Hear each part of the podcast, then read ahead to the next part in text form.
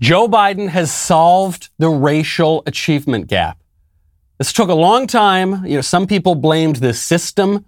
Some people blamed cultural differences, but Joe has finally identified the real problem. Black people just can't get accountants. The data shows young black entrepreneurs are just as capable of succeeding given the chance as white entrepreneurs are. But they don't have lawyers, they don't have they, they, they don't have accountants, but they have great ideas. Does anyone doubt this whole nation would be better off from the investments those people make? And I promise you, that's why I set up this uh, National Small Business Administration that's much broader, because they're going to get those loans. That's it. They're great entrepreneurs. They just they just don't have accountants.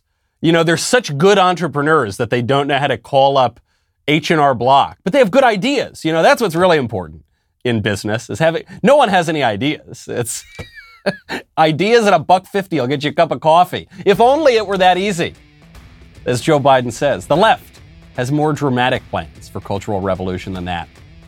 Government diversity mandates, a racial caste system, and even gender nullification surgery to make people look like Ken dolls.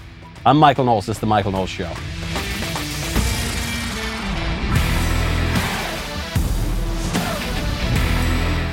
Welcome back to the show. My favorite comment yesterday from Kevin Beach, who says, Why does a mother or a father only get one day to celebrate their contribution to society and be celebrated?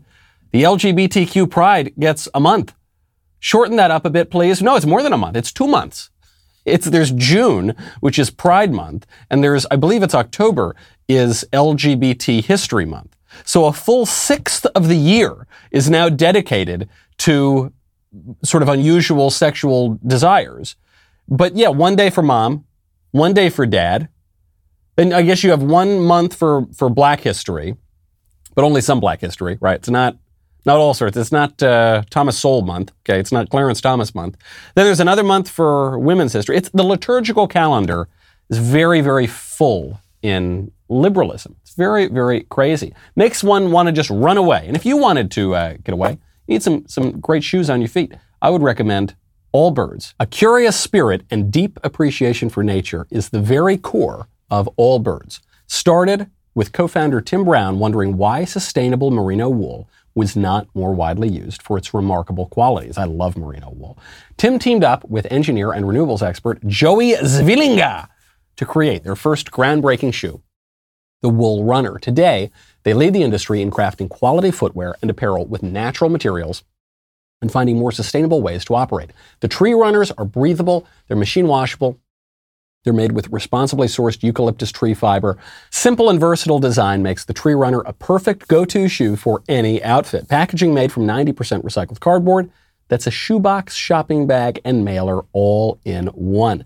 Allbirds has been dedicated to reducing environmental impact since day one. From operations to production, they treat the planet like a key stakeholder in the company. Really great stuff. You know, we, we like to conserve things. We like beautiful nature. We like to be around this lovely earth. And we like to look good doing it. This spring, keep things light and breezy with the Allbirds Tree Runner. Discover your perfect pair at allbirds.com. That's A L L B I R D S.com. Some conservatives are making the argument because of Joe Biden's stupid comments that he is a racist. And I guess in a way he is, but they're, they're making the argument not that he's uh, uh, just a racist generally, but that he's a white supremacist because he's made these comments about black people. He said that, you know, B- Barack Obama's the first clean, articulate black man in American politics, or something to that effect. That was a bit offensive. He said that uh, poor kids are just as talented as white kids. That was a bit offensive. And now he said that black entrepreneurs can't succeed because they don't know how to call H and R Block. but but I I don't I don't think he's a white supremacist. I think this argument of, you know, Democrats are the real white supremacists, I think that's kind of silly. I think it's a bit of a, a coping mechanism. I don't think that Republicans or conservatives are racist. I mean, I, frankly, I don't even know what that word means anymore. It's been so watered down to mean nothing. But I don't think conservatives or Republicans hold any particular a racial animosity at all. I don't think they think about race very much whatsoever. And I say this with some authority, being a conservative Republican myself. And it certainly is the case that Democrats and leftists do think about race a lot, but they're not white supremacists. I, I, just think that that's a silly statement to make. They are advancing a racial caste system, but they want it to disadvantage whites, and they want it to give they want to give advantage just like affirmative action, give advantages to certain groups like black people and Hispanics, and disadvantage other groups like white people and Asians. That is what they're calling for, and and any any way to twist that, I think, is just a way to buy into the premise that the only evil in the entire world is anti-black racism. That's very bad. There are other bad things too.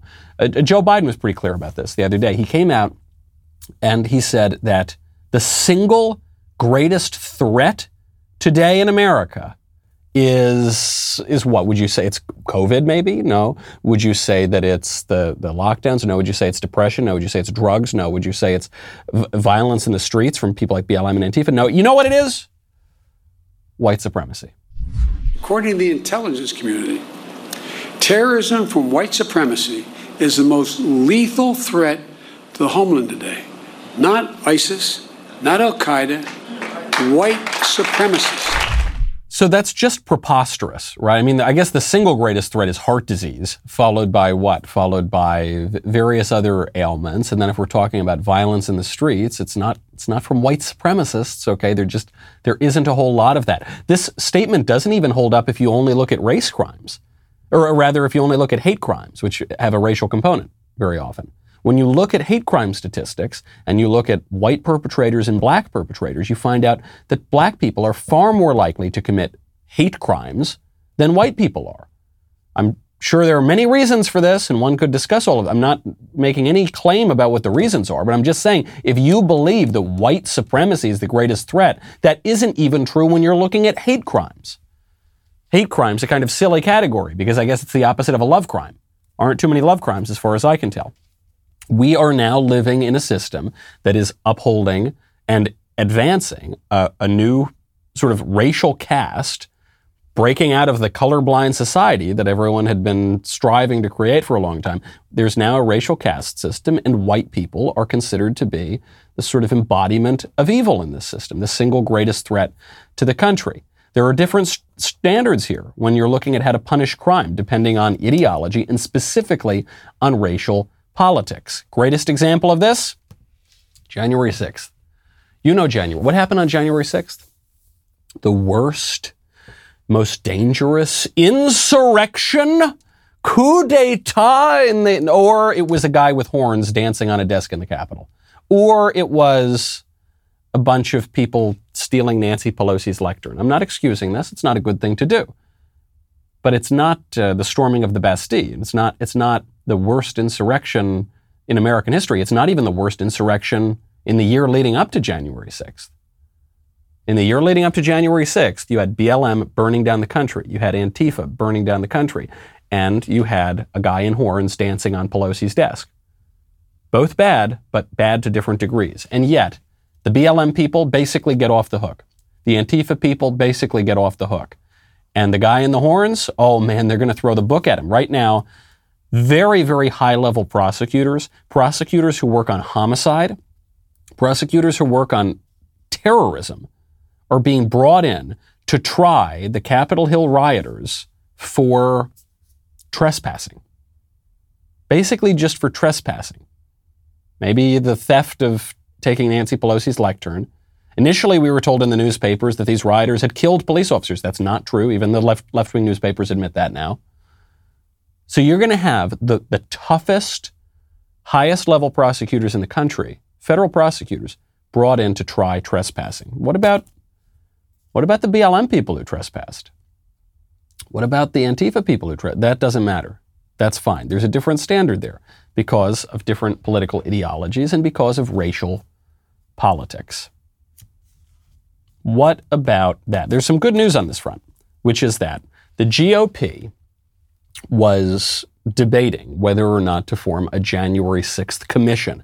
This was going to be uh, a commission set up by the U.S. Senate and the U.S. House of Representatives, akin to the 9 11 Commission, because January 6th was just like September 11th. And there were a number of squish Republicans who were going to go along with this, Mitt Romney and those sorts of types. Thankfully, though, the January 6th Commission failed And we had a feeling this would fail because cocaine Mitch McConnell said a couple of weeks ago, he said, I, I've decided we're not going to do this.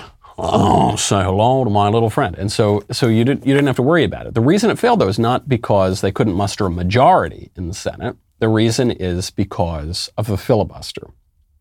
Right? You, need, you know, there's a higher threshold because of the filibuster. And the Democrats have not nuked the filibuster yet, so there will be no January 6th commission. If you don't get that January 6th was not the same thing as September 11th, you're not on our side. I don't know how else you are.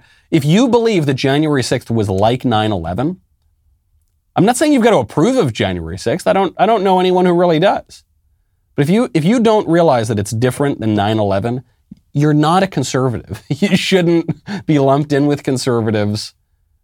If, if you think that January 6th was worse than the BLM riots, I don't think you're really a conservative. Now, some people get this. Some people don't, but some people do. We yesterday on the show, we played that, that speech by Paul Ryan over the weekend, where Paul Ryan, former Speaker of the House, representative, I guess now, of the sort of economics only moderate wing of the Republican Party. And he just doesn't seem to know what time it is. He said we need to focus only on economics, basically, and not at all on culture. There's another Republican leader in this country who recognizes the exact opposite is true. That man, you can probably guess his name Florida Governor Ron DeSantis. Some of these battles with what the left is doing and, and wokeism, you know, it's effectively cultural Marxism. And so you, know, you can have theoretically a successful um, ec- economy, but if the underpinnings of the culture are just being torn apart, I don't think that that's a, a society that's going to be very, uh, very successful over the long term. Bingo, baby. He's said a lot of words here that you're not allowed to say, notably cultural Marxism, which is just another term. It's a problematic term because people use it to mean different things. But what he's referring to is a very real phenomenon. There were people in the Marxist tradition, Marxist philosophers, who recognized that Marx failed because he viewed man as fundamentally economic and material rather than cultural. And so they applied Marx's ideas to culture. Uh, this was done through people like Antonio Gramsci. This was done through the Frankfurt School. This reared its ugly head again in, in the New Left, and it gave us political correctness, which I describe at length in my upcoming book, Speechless Controlling Words, Controlling Minds, available now for pre order and available for a signed first edition copy of Premier Collectibles. Ron DeSantis has some, some real guts here to even say that phrase, because if you go on Wikipedia in the past few years, cultural Marxism, a very well known uh, intellectual movement, has now been called an anti Semitic conspiracy theory. Conspiracy, I don't know how it's a conspiracy theory at all because there are many Marxist writers who describe themselves as cultural figures, but I don't know how it's anti Semitic either because the most prominent one of them was an Italian guy, not a Jew. Never mind, they don't really care when they're trying to censor people. Ron DeSantis calls it out. He says, yeah, it's good to have tax cuts. It's good to have regulatory reform. But if you lose the whole culture, none of that's going to matter. This is the exact point we were making on the show yesterday. This guy knows what time it is. If you got a future, the GOP is either going to go in the Paul Ryan direction or the Ron DeSantis direction. The only way we're gonna we're gonna stick around is if we go in the Ron DeSantis direction. Now put it in the Senate. Is the GOP going to go in the Mitt Romney direction? Is it going to go in the Ted Cruz direction? If it goes in the Romney direction, we're not going anywhere. If it goes in the Cruz direction or the Hawley direction or any of the conservatives, you're going to be going in the right place. When you want to go to the right place to get auto parts, by the way, you should check out Rock Auto. RockAuto.com is so much easier than walking into a store and someone demanding quick answers to things such as, "Hey, Michael." Is your Honda a GT7 or a QX3? It's like, ah, I don't know, man. It's, it's gray. Does that, does that give you an answer? No, they don't know. But then you figure it out. They go into the back. They don't have the part. They never have the part. They go online, probably to rockauto.com. They charge you twice as much. That seems like a big waste of time and a waste of money. When you could go to rockauto.com, a family company always has reliably low prices. They don't change their prices every single day based on a bunch of gimmicks. The catalog is so simple and easy to navigate, even I can do it. And they've got the same prices for pros such as myself and do-it-yourselfers such as you. So head on over to rockauto.com. You can quickly check out all the parts for your car or truck that you want today. That's rockauto.com and then write Knowles, K-N-O-W-L-E-S, in their How Did You Hear About Us box so they know that we sent you. So Ron DeSantis totally knows what time it is on the culture. He gets that tax cuts and regulatory reform are worth approximately nothing if we lose our n- national identity, if we lose our culture, if we, we lose our traditional American way of life. DeSantis is not just speaking pie in the sky in abstractions. DeSantis is putting this into action. He just signed a bill banning uh, dudes from playing in women's sports. Now, the way this is being reported, this according to WFLA, quote, breaking on the first day of Pride Month, Ron DeSantis signs bill banning transgender females from girls in women's sports. Oh man, that sounds bad, doesn't it? That headline doesn't that really doesn't sound good. But then I thought, okay, let me let me translate that that line from wokest into English. Let's do, let's and so the translation would be on the first day of Pride Month. Scratch that out. On the first day of June, Governor Ron DeSantis signs a bill banning transgender female. What is? Oh, that's a man. Uh, Governor Ron DeSantis signs a bill banning men from girls and women's sports. Oh, that that makes perfect sense.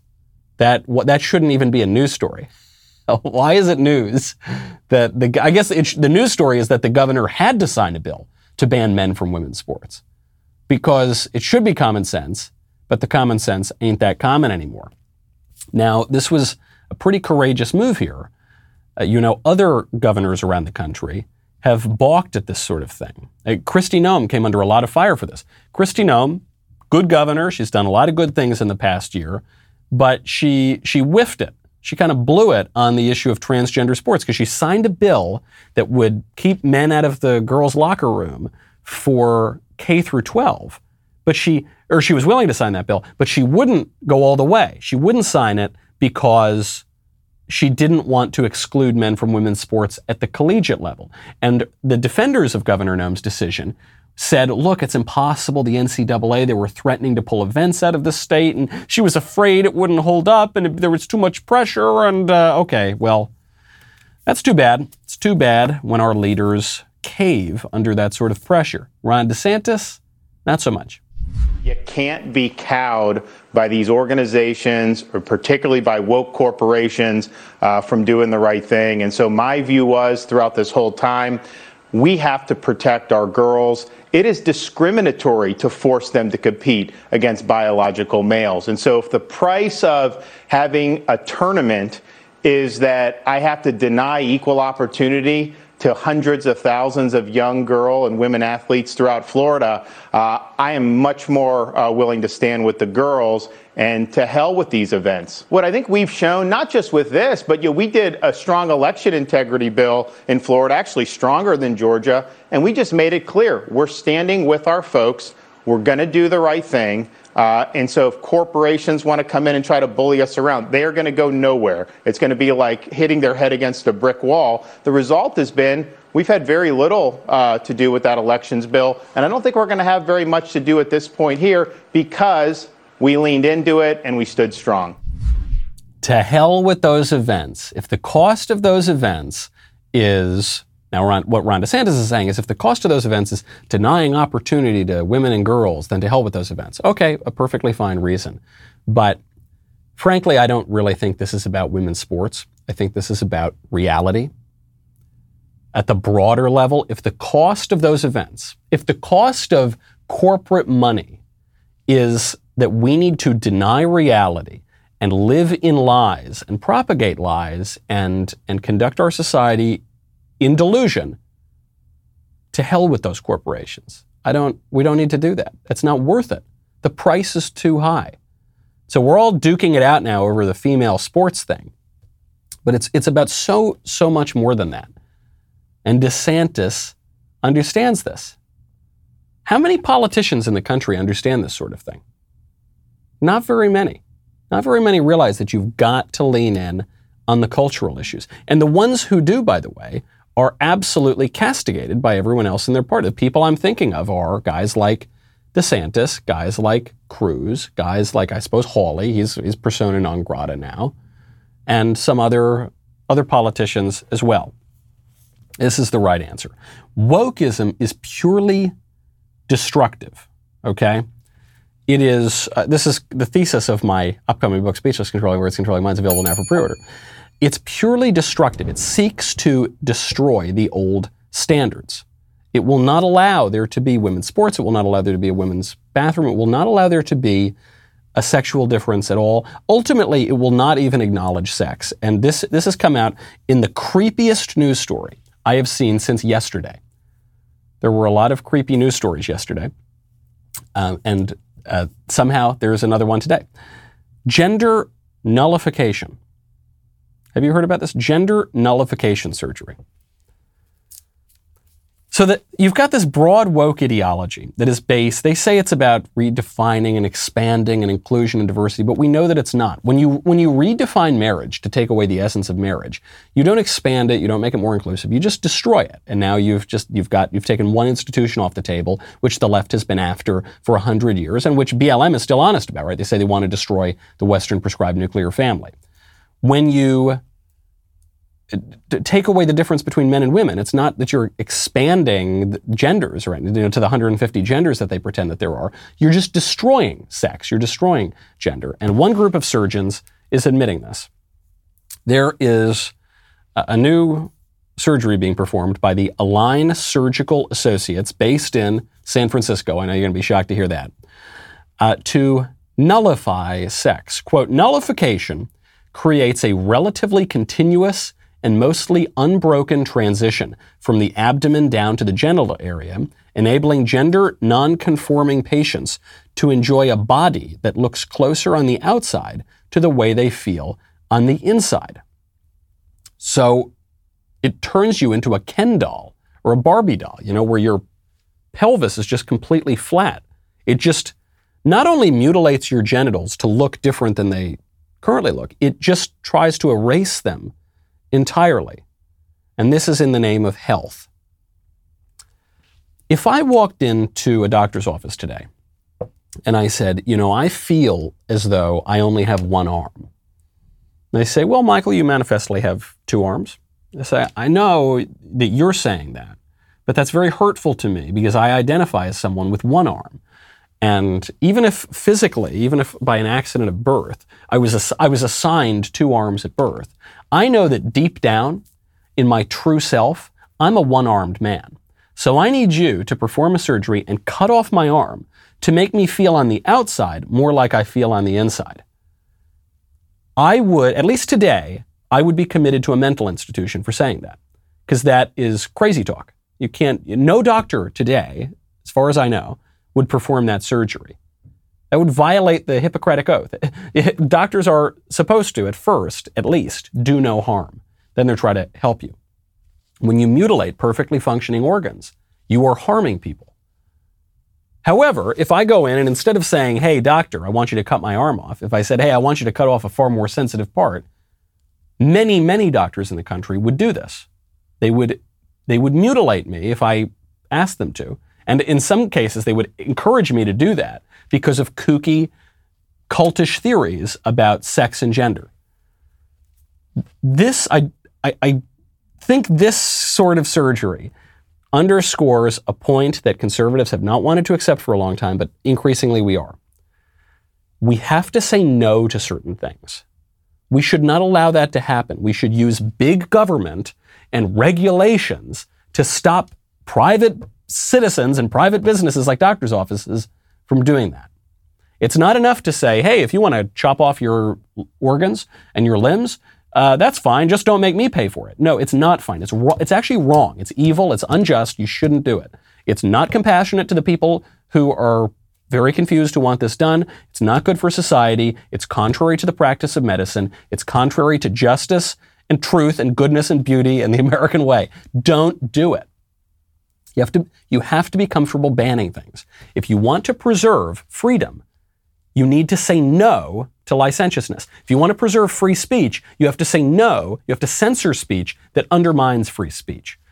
This is apparently a controversial, this wouldn't have been a controversial thesis even 50 years ago. This is apparently a controversial thesis today, and one that I advance in my upcoming book, Speechless Controlling Words, Controlling Minds, available now for pre order. It's a great book to read, by the way while you are sort of sitting out, relaxing, trying to bring together all of the craziness of this world, trying to focus, and while you're smoking a very good cigar. When you do want a good cigar, I would strongly recommend Thompson cigars. I just had one of the most delicious cigars. I had some friends over for dinner uh, on Sunday night.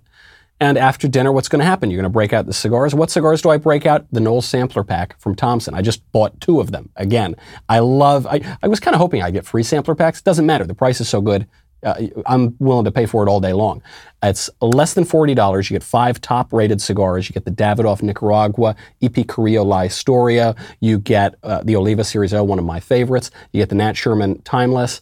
You get uh, the one that I smoked on Sunday night, which was the Armada Man of War. It's one of my favorite cigars out there. Just that cigar alone can cost 50 bucks retail. You can get the whole thing, all five cigars for less than 40. I don't need to tell you how much I love Thompson. I've been a customer of theirs for 15 years now at least head on over. You'll get 15% off orders over 75 bucks or 20% off orders over 99 bucks. So just order a bunch of the samplers as long as they have them in stock.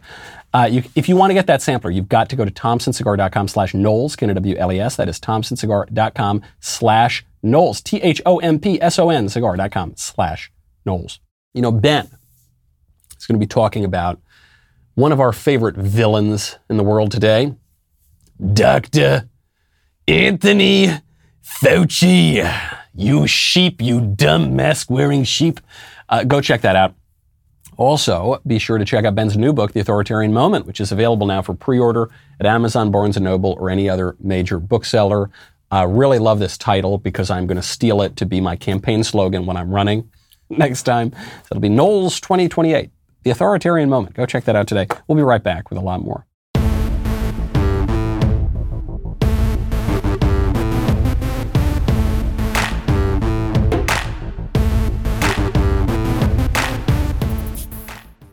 Not to harp too much on the creepy gender nullification surgery, but these sickos at the Align Surgical Associates, the San Francisco doctors group that's that's turning humans into Ken dolls, they perform other surgeries too.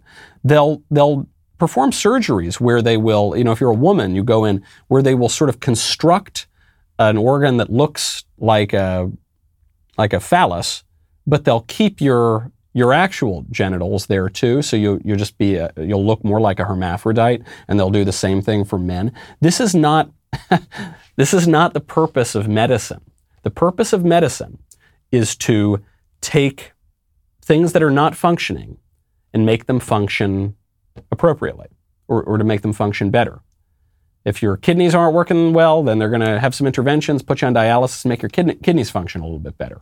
If your eyes aren't functioning very well, you can't really see, they're going to work on your eyes and they're going to make you see a little bit better. This presumes that things have a purpose and that your body parts have a purpose. But we deny that now in our culture. We deny that our body parts have any purpose. We deny purpose entirely, or the technical term telos. And so, because we deny that, things get a little kooky, where you say, well, anything can be or do any other thing. And now the purpose of medicine has transformed from fixing things and making them do what they're supposed to do, pursuing justice, to uh, fantasy, to creating fantasies and turning people into all sorts of things that they are not and that they, they really ought not to be. Now, this is all done in the name of compassion and in the name of pride. It's very prideful. It's very prideful to say that we can recreate the world according to our own fancies, and that we we have the right to do that, and that we ought to do that, and that the world will be much better, not according to nature and pursuing justice, but according to our own fantasies and our own basest desires. The, the pride issue is so much bigger than sex. Everyone wants to make it just about the gays, you know, or just about that now I guess including transgender or whatever. It's about so much more than that. It's about a leftist political program to transform all of reality. The, the idea that we can redefine reality by redefining words. A thesis I advance in my upcoming book, Speechless Controlling Words, Controlling Minds, available now for pre-order. It's what Whittaker Chambers said is the, the second oldest ideology in the world that began in the Garden of Eden when the serpent told Eve, ye shall be as gods. But that's what this is about. That's what constructing someone's body to look like something that they never were uh, is about.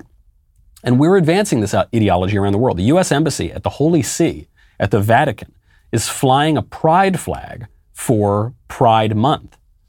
Now, it's a little bit offensive, you see, because the Catholic Church uh, it has a different view of sex than the Pride view of sex, and the Vatican, you know, the Holy See, is an independent country, and they've invited us to have an embassy there, and we are now foisting the our, our sort of radical sexual views on the Vatican.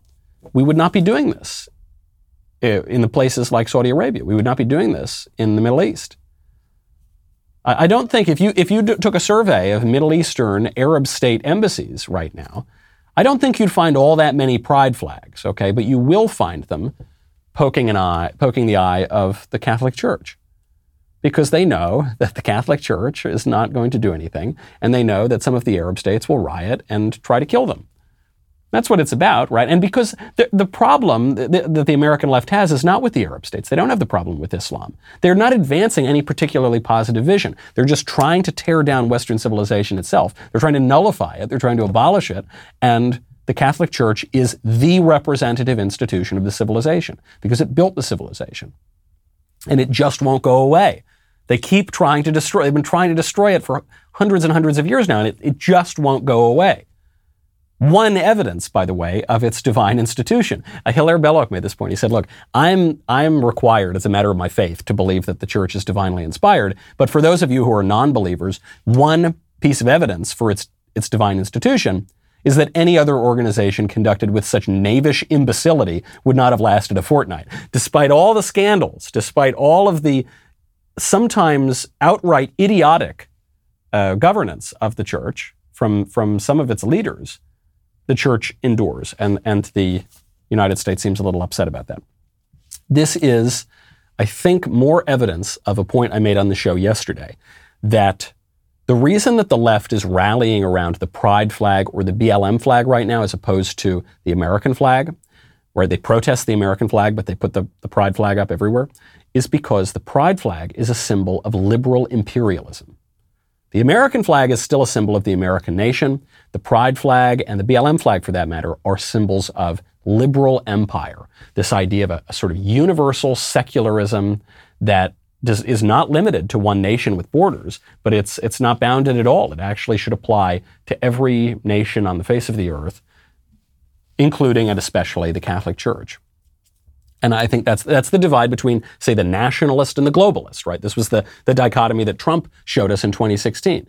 The people who support the American nation wave the American flag. The people who want to get rid of our American borders and support global liberal empire. Ironic, they say they're anti-colonial, but they're actually the most imperialist people in the world. They wave the rainbow flag and they wave the BLM flag. Now there are some problems within the Catholic Church as well, as you as you may have heard.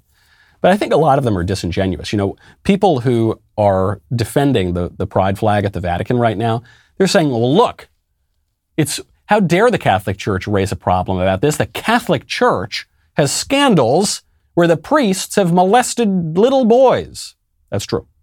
That's true. There have been those scandals. There have been priests who have abused children. Very terrible, horrible. It's like the basically the worst thing you can imagine. You think it's only the Catholic Church that has done that? Because I, I don't think it is. When you look at surveys on this issue, the Catholic Church is no more likely to do these things than other religious groups. But moreover, Catholic priests are significantly less likely to have abused children than public school teachers. The, the rate of abuse, uh, so it, by the way, the abuse, it's not as though the abuse is really ongoing, certainly not in anywhere to the degree that it was. The abuse came after the tumult of the 1960s at more broadly, you know, the, the craziness, the sexual revolution across the broader culture, and Vatican II, the Second Vatican Council, which really created an upheaval in the church. The, the, sexual abuse peaked during the 1970s and 80s, and it dropped off precipitously after that. And the rate of abuse, including at the height, is, has been estimated to be about 4%. Insanely high, and it's hard to get good numbers on this, but the estimate is about 4%. And this has obviously been investigated quite a lot. The rate of sexual abuse among public school teachers, 5 to 7%. So, yes, it's very important to fix all these problems, but I, I don't want to hear it. You, there's a double standard that's being pushed. And I, I don't want to hear that the Catholic priests are uniquely uh, guilty here when the, the Catholic priests are, are attacked because they're representatives of the, of the Catholic Church.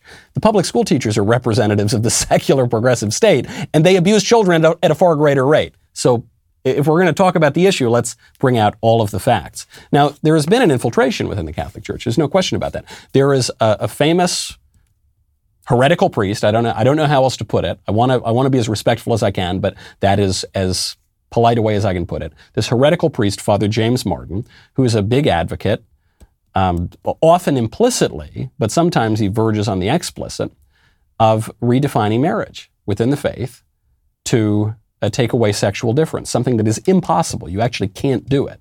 But he has suggested that we ought to.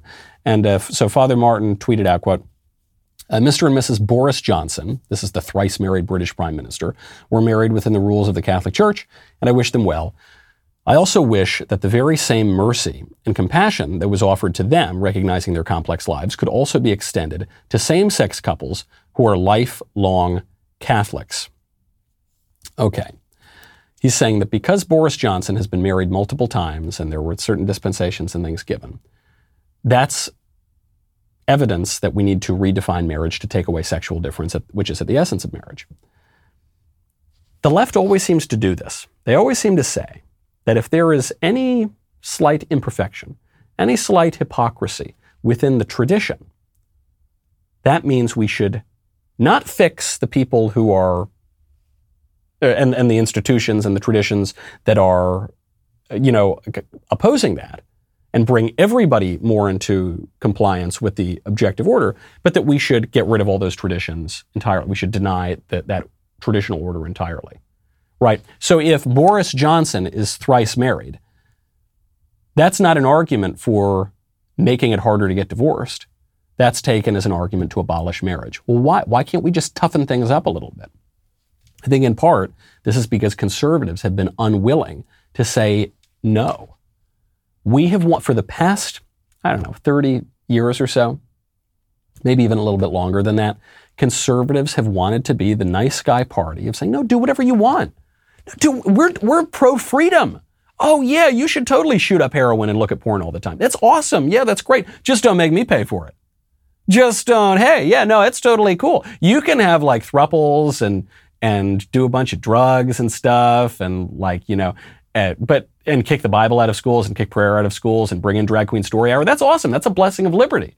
Just don't make me pay for it, huh? you know, and you just think that's not, there's nothing conservative about that. It's not, it's not coherent. And, and I don't even think there's a constituency for it. When you, when you talk to young conservatives, what they want is to be taken seriously. They want a, a, a orderly political system and they want rules. Okay, and they don't, it's, it's really just the kind of boomer con types. The, the older conservatives of an older generation who just say, yeah, do whatever you want the true definition of liberty is licentiousness. And I think that that's passing out of fashion right now. And you're, you're seeing it throughout the conservative movement.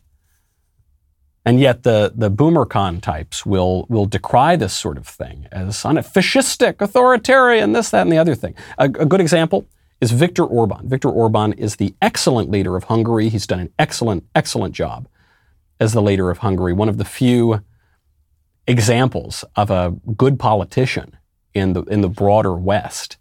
And he is regularly called a fascist and a Nazi and an authoritarian and this, that, and the other thing.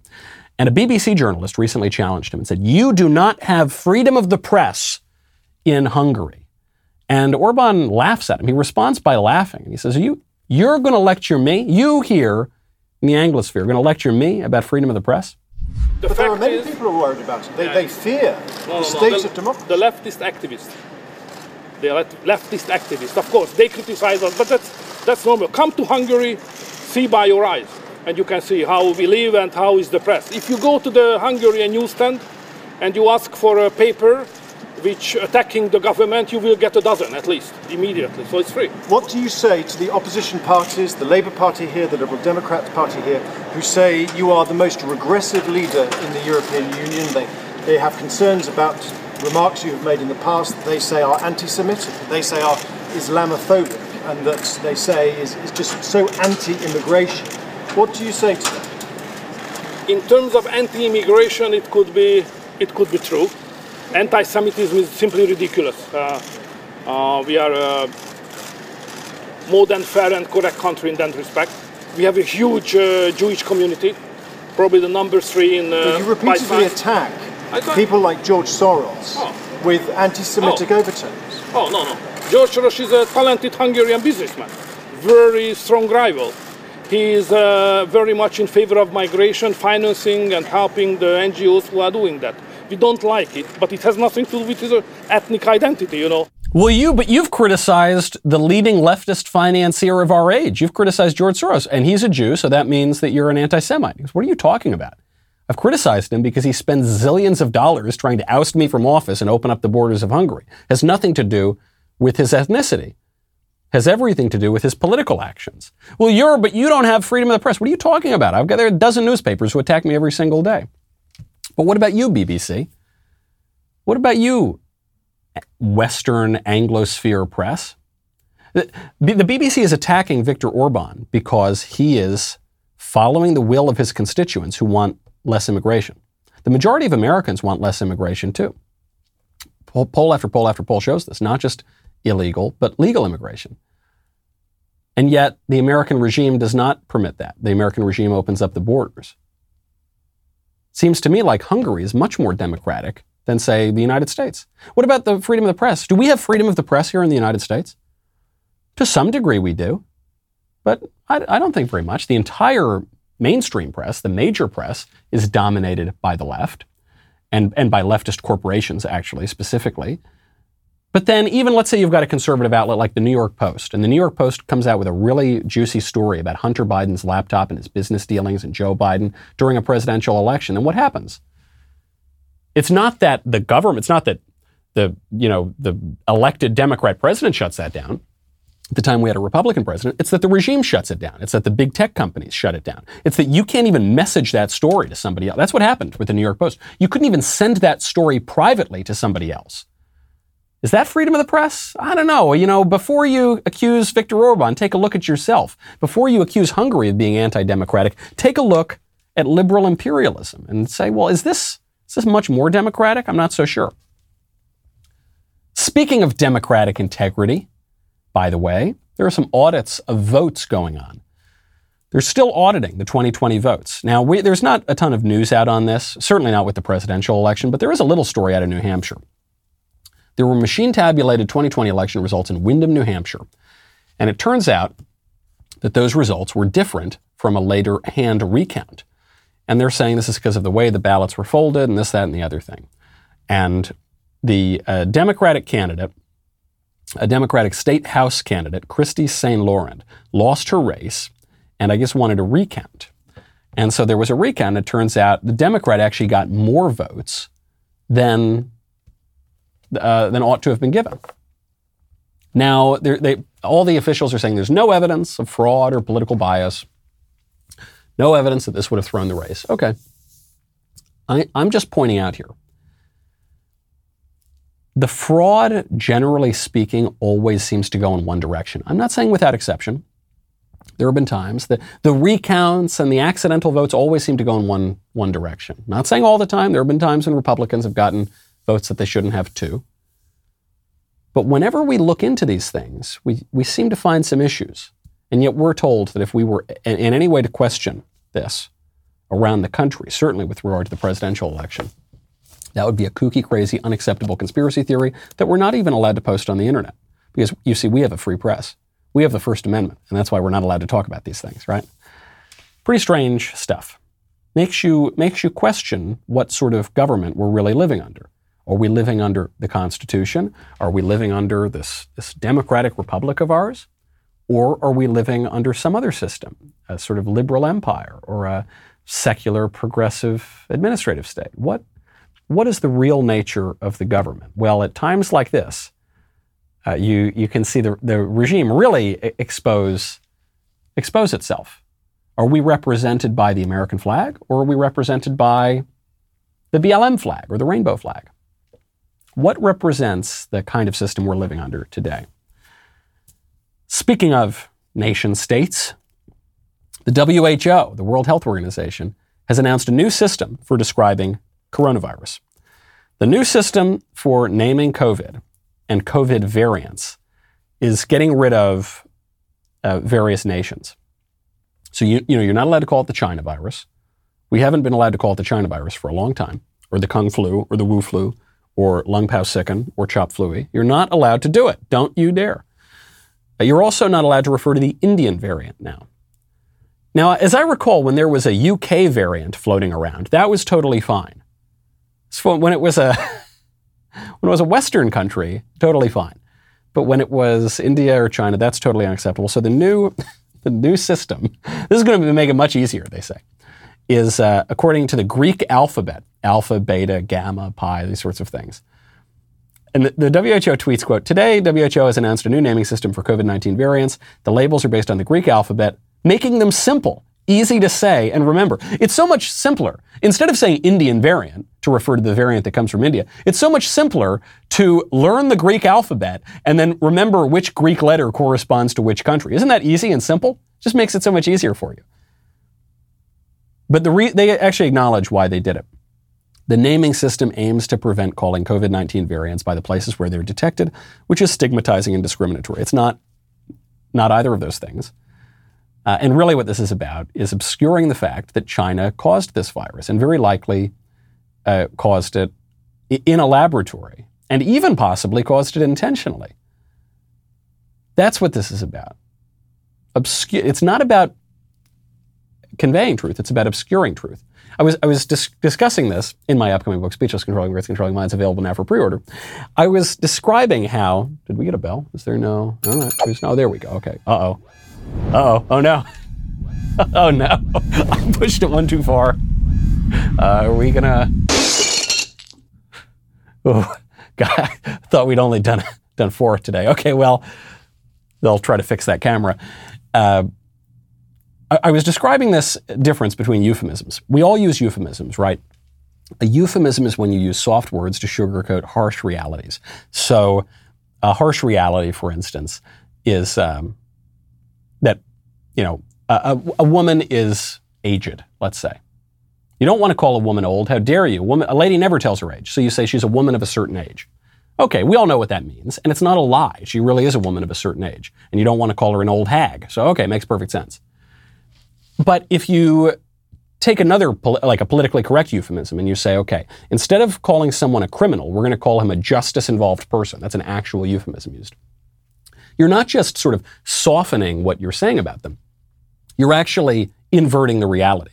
Because whatever the criminal is, he's not involved with justice. Okay, he's actually involved with injustice. It's the opposite of what's going on here. And th- that is what you're seeing. That's what you're seeing with all this kind of Orwellian talk coming from the WHO. And this is all over the place. This is even infe- infected Tennessee. You know, I love Tennessee. I fled Los Angeles, Gomorrah by the Sea, Mussolini's fasc- fascistic, I guess more communistic, sort of, you know, wokest state. Didn't turn around. I didn't want to turn into a pillar of salt. I come to Tennessee. But this stuff's going on in Tennessee. Tennessee is requiring all state employees to complete an assignment on diversity and equity as part of their performance reviews. This, according to internal documents from the Tennessee Department of HR. Uh, and this is what they write, quote, although we're all affected by the recent deaths of black Americans, black employees are affected disproportionately. Be considerate of what employees are experiencing when communicating with team members. So we're told that certain deaths are worse than other deaths in the United States, and certain people, based on their skin color, are more sensitive and deserving of more privileges than other people. That's a new caste system. Okay, that is a, that is a deeply unjust sort of thing. But it, it reminds us that there's a big difference between what we think that our government is and what our government really is, what we think our law is and what our law really is. And I think you're seeing this in, in, conservatives. There's a group of conservatives that seem to think that nothing has changed since 1982, and they just want to keep their head in the sand to go along with that. And there's another group of conservatives who knows what time it is, and who knows that we need to change our strategy, or we're going to be wiped out forever on the right. And uh, that latter group of conservatives are the ones who, who seriously know what's going on. And if we want to fight back at all, we've got to recognize that uh, we, have got to wake up and uh, live in the present if we want to reclaim the glories of our national past. I'm Michael Knowles. It's The Michael Knowles Show. See you tomorrow.